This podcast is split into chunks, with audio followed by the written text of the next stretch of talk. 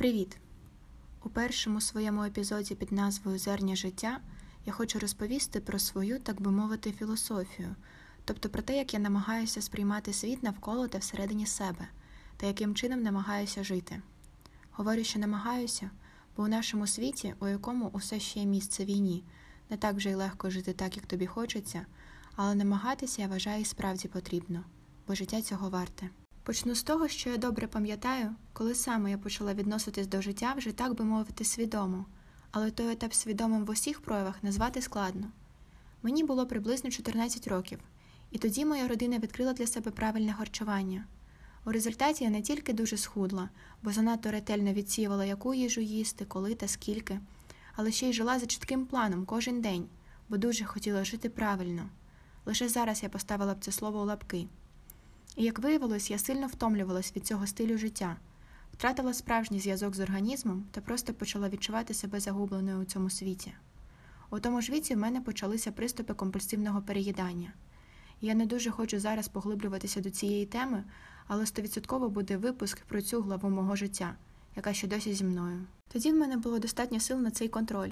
Лише іноді, приблизно раз на один-два місяці, організм не витримував, я їла все і в надмірній кількості але переїхавши в іншу країну у віці 17 років, тобто майже рік тому, і залишившись наодинці із собою та своїм стереотипним баченням життя і з чіткими правилами для власного тіла, мозку, власне, для усього, я була змушена щось змінювати, бо приступи вже були раз на два тижні, та бо й частіше. І цей подкаст є однією з причин моєї зміни. Тепер я намагаюся більше прислухатися до свого тіла, до бажань та прагнень душі і розділяти ці потреби від раціональних бажань та очікувань. Тепер для мене окремо існують потреби в мріях, емоціях, творчості та приналежності до чогось задля доброго психічного самопочуття, потреби в русі, спорті та повноцінному харчуванні задля тіла, тобто мого фізичного благополуччя, і потреба у знаннях, поставлених цілях та їх реалізації задля ментального здоров'я. Список потреб ще можна перераховувати і далі, але для мене це основа, ті самі зернятка життя, якими я назвала цей епізод. якщо сприймати себе як сутність у трьох проявах, тобто душа, тіло та мозок які тісно взаємопов'язані між собою, то стає зрозумілим, що як у моєму випадку, наприклад, незадоволення потреб душі, плутання цих потреб з потребами мозку може призвести до вигорання, до загального незадоволення життям, до відсутності гармонії та до багато інших проблем. Свідомість на англійській мові це mindfulness, тобто, так би мовити, повність мозку. Саме на цьому принципі я будую своє відношення до зовнішнього світу.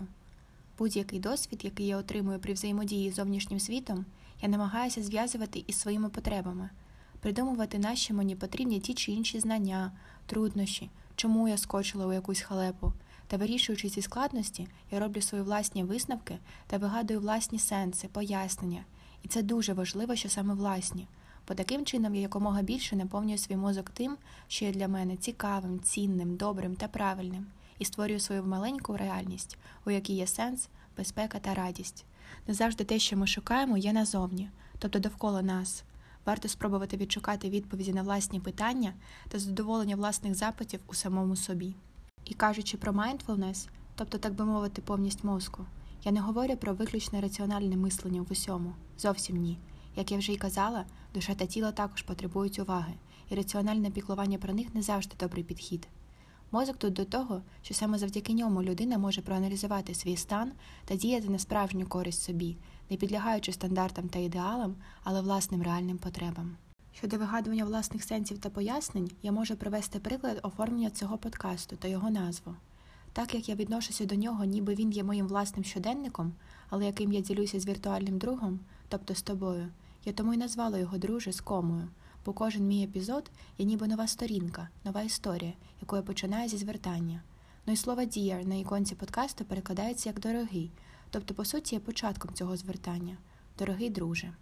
І так я намагаюся додавати власні цікаві та цінні для мене деталі у кожному аспекті свого життя.